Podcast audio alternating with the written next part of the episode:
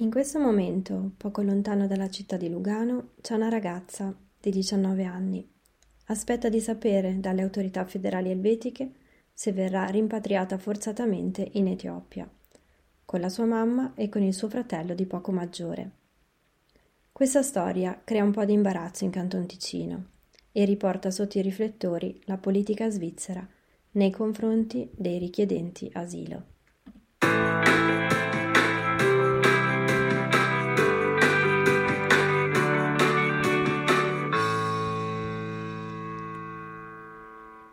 Io sono Valeria Camia e questo è Oltre Gottardo, il podcast di Sconfinamenti.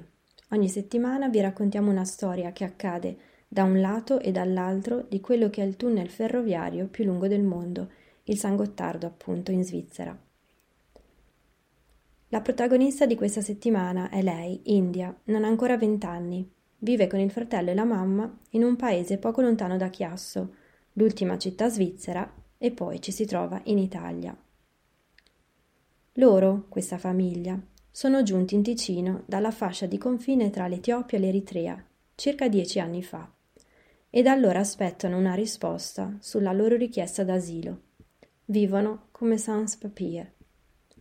Da un lato i due paesi africani non li riconoscono come cittadini e la famiglia quindi apolide, senza documenti. Dall'altro per la SEM, la Segreteria di Stato della Migrazione, sono da considerarsi etiopi e vanno rimpatriati perché l'Eti- l'Etiopia è valutata come paese sicuro. Nel paese è sì in corso una guerra nella regione del Tigray, ma la SEM e il Tribunale amministrativo federale non lo riconoscono come un conflitto esteso. Una vita, quella di India, della sua mamma e del suo fratello, quindi appesa a un filo. In questi anni la famiglia ha vissuto in Ticino, tra Biasca, Cadro e ora a Morbi Inferiore, e nonostante i molti spostamenti a loro imposti, si è sempre ben integrata. I giovani cresciuti in Svizzera parlano la lingua, l'italiano, e si sono dati da fare, attivi nel limite delle loro possibilità concesse dalla legge, già perché, ad esempio, a causa dello statuto, in attesa di una decisione sulla loro richiesta d'asilo, il fratello di India, pur avendo concluso con successo il suo apprendistato, non ha mai avuto il permesso di lavorare e anche India, che concluderà quest'anno la sua formazione professionale, acquisendo quelle nozioni che le permetterebbero di integrarsi con successo nel mondo del lavoro, continua a dipendere dagli aiuti sociali. Questa storia, che speriamo si, si risolva al meglio, solleva la questione dei migranti, dell'essere migrante che richiede asilo in Ticino. Già, perché nel 2020 in Ticino sono state accolte 13 richieste e ne sono state respinte 2. In Svizzera, a titolo di confronto, ne sono state accolte 2835 e respinte 8. Una discrepanza non solo in paragone con po- con cantoni che hanno una popolazione straniera e non simile a quella del Ticino, ma anche a confronto con cantoni ben più piccoli tra cui i Grigioni e persino l'Appenzello esterno, Glarona, Giura, Sciaffusa.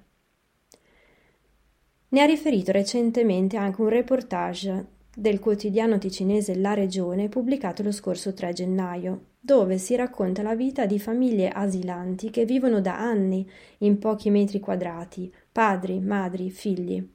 Da un lato costretti a fare i conti con il dolore della terra che hanno lasciato dall'altro confrontati con i muri del luogo in cui si sono rifugiati.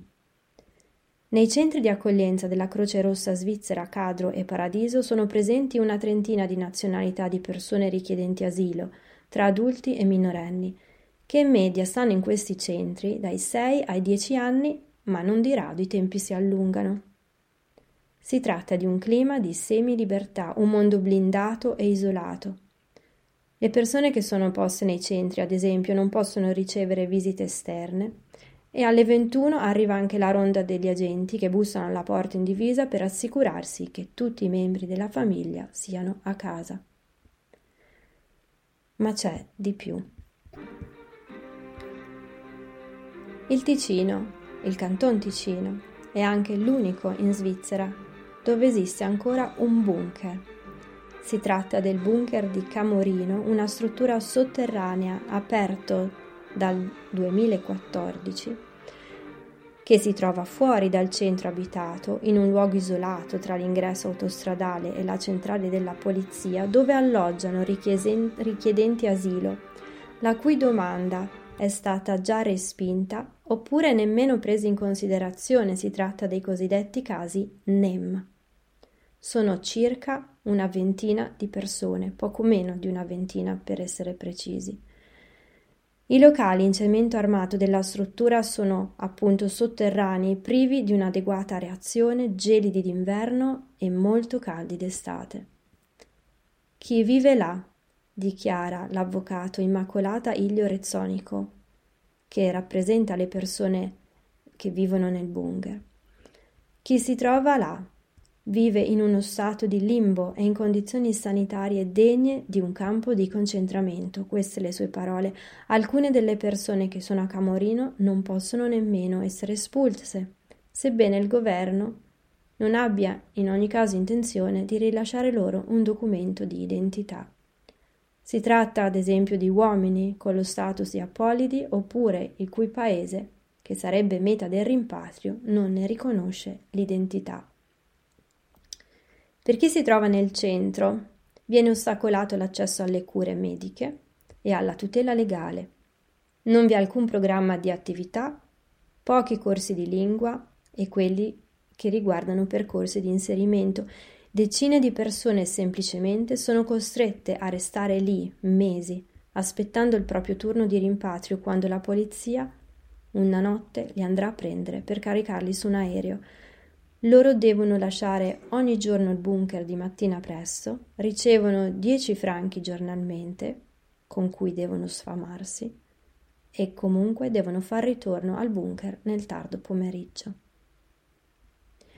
Molti di loro hanno già subito anche periodi di detenzione amministrativa che prevede fino a 18 mesi di reclusione, con la sola accusa di non possedere documenti utili, documenti però che a loro nessuno rilascia e ricorda l'avvocato Immacolata Ilio Rezzonico.